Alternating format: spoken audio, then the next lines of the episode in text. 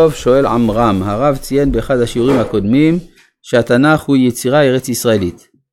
אבל לפי הבנתי התורה ניתנה למשה מחוץ לגבולות הארץ, וכתב את התורה לאורך המסע במדבר. איך הדברים מסתדרים? תודה. תשובה, התורה נכתבה בערבות מואב יריחו, מול יריחו בעבר הירדן, שזה לכל הדעות ארץ ישראל. אה, אנחנו, מה? משה, לא כתוב שמשה כתב מבראשית עד אה, פרשת ואלה המשפטים, זה רש"י מביא את זה. כן, עכשיו זה מחלוקת בינו לבין האבן עזרא, אבל גם אה, לפי המדרשים מתנחומה, משתמע שספר בראשית כבר היה כתוב עוד לפני משה. כן, ומשה כתב אותו אחר כך שוב. אז אה, אם היה כתוב לפני משה, איפה הוא נכתב? כנראה בארץ ישראל. דבר נוסף, הספר בכללו נמסר לישראל, גם אם יש חלקים שהתורה מגילות מגילות נכתב, ניתנה, אבל העריכה כספר אחד זה ניתן בערבות מואב יריחו על ידי משה. אז זה יצירה ארץ ישראלית. אמ, טוב, אז אנחנו ממשיכים בפרק י"ג בספר במדבר בפסוק כ"א. ויעלו ויתורו את הארץ.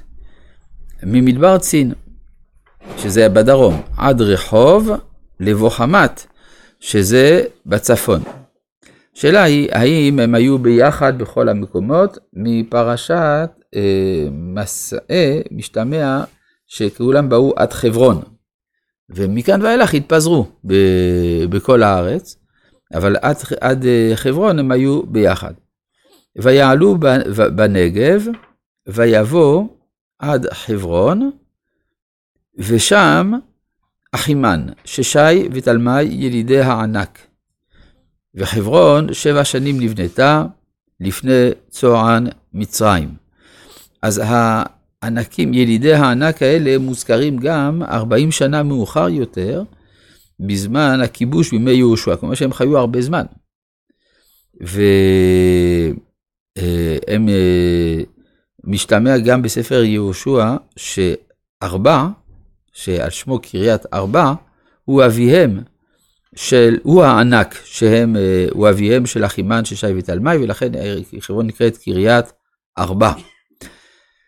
ומדוע מזכירים אותם? כי הם היו, הם היו בקומתם. כיוון שהם מבהילים בקומתם, זה מה שמחזק את ה... פחד שלהם מפני המלחמה. חברון שבע שנים נבנתה לפני צוען מצרים, מה אכפת לנו כמה היא נבנתה?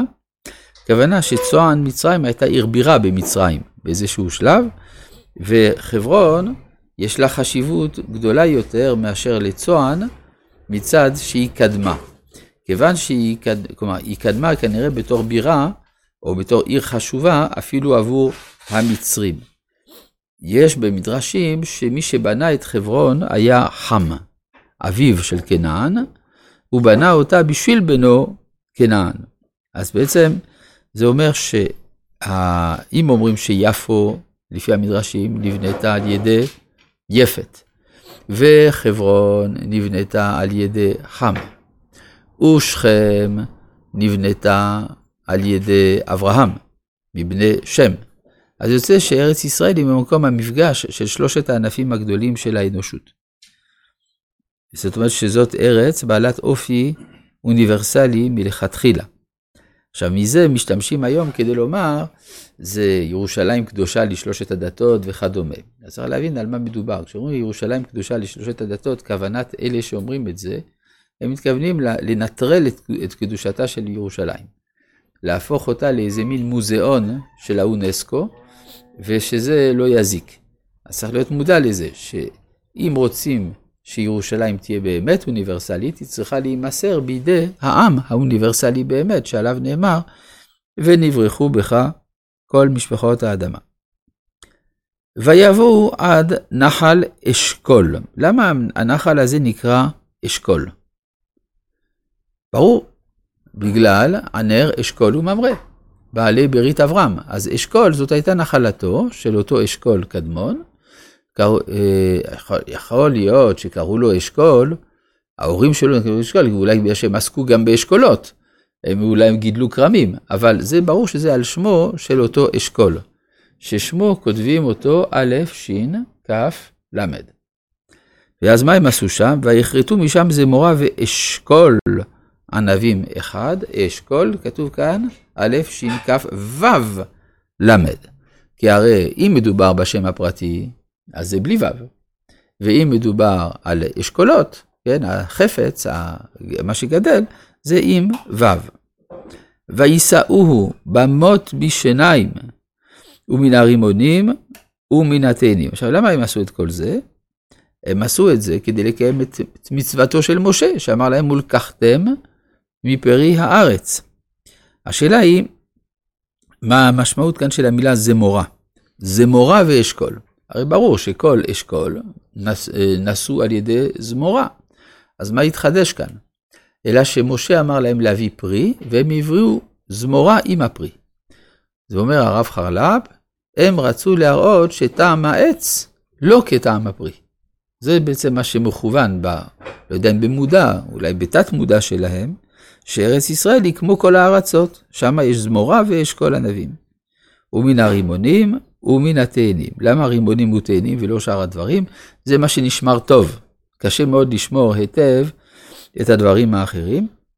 למה, עכשיו אתם תגידו תמרים, אפשר להביא תמרים, אבל תמרים זה לא חדש, היה גם במדבר. כן, התמרים גדלים גם במדבר, ואילו כאן הרימונים והתאנים זה לא גדל במדבר. מה? זה ימי ביקורי הנביא, אתה אומר שאין משהו אחר אולי, כן. אבל רימונים יש כבר בתקופה הזאת, קצת קשה. לא, אין, נכון? אז לא יודע מאיפה הם הביאו את רימונים. היה להם כנראה, מה, נעשה להם נס? לא יודע. כן. למקום ההוא קרא נחל אשכול, אז שינו את השם של המקום.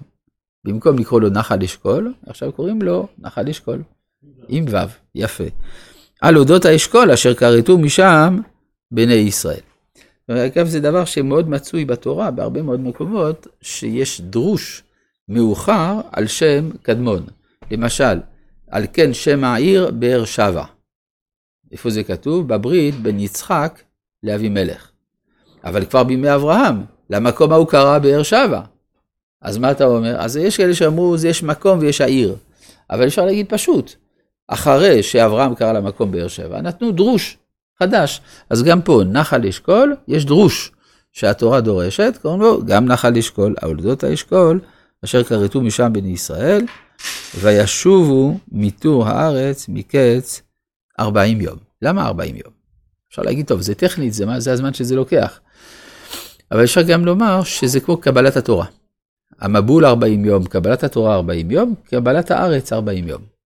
זאת אומרת, כל דבר שהוא בא להשלים את העולם הוא ב-40. כמו כן גם 40 מלאכות בשבת, חסר אחת. לא, לא אמרו 39 מלאכות, אלא אמרו 40 חסר אחת. זאת אומרת שבעיקרון כדי לבנות את העולם, שזה המלאכה, המלאכה דורשת 40 פעולות שונות, אבל חסר אחת. למה חסר אחת? אה, אומרת הגמרא, האחת זה הקטישה, שכן עני אוכל פיתו בלא קטישה. זאת אומרת, התיקון הוא לא תיקון, תיקון שלם, התיקון השלם נעשה על ידי הקדוש ברוך הוא. אבל 40 מה זה? אומר רבי יצחק אברבנאל, זה כנגד עשרה מאמרות שבהם נברא העולם, אתה מכפיל בארבע. למה? כי יש ארבע עולמות, אצילות, בריאה, יצירה ועשייה, ארבע כפול עשר יוצא אה, ארבעים. כן, אז זה מה שכתוב כאן, וישובו מתור הארץ, מקץ ארבעים יום. זאת אומרת, זה, זה הזמן הנדרש כדי להיפגש עם מציאות שלמה. וילכו ויבואו אל משה ואל אהרון ואל כל עדת בני ישראל אל מדבר פרן קדשה, וישיבו אותם דבר ואת כל העדה, ויראום את פרי הארץ. ויספרו ויאמרו, באנו אל הארץ אשר שלחתנו, וגם זבת, חלב ודבש היא. וזה פריה. זאת אומרת שהם מילאו את השליחות אה, כראוי. הם הביאו גם מפרי הארץ. אז בעצם הטענות זה לא כלפי עצם השליחות ולא האופן שבו הם עשו את זה, אלא, האופ... אלא מה שהם אחר כך דיברו. אז מה, מה הם דיברו? הם אמרו, מה שלא היה צריך לעשות, הם אמרו את האמת. רבי חנניה בן הקשיא אומר,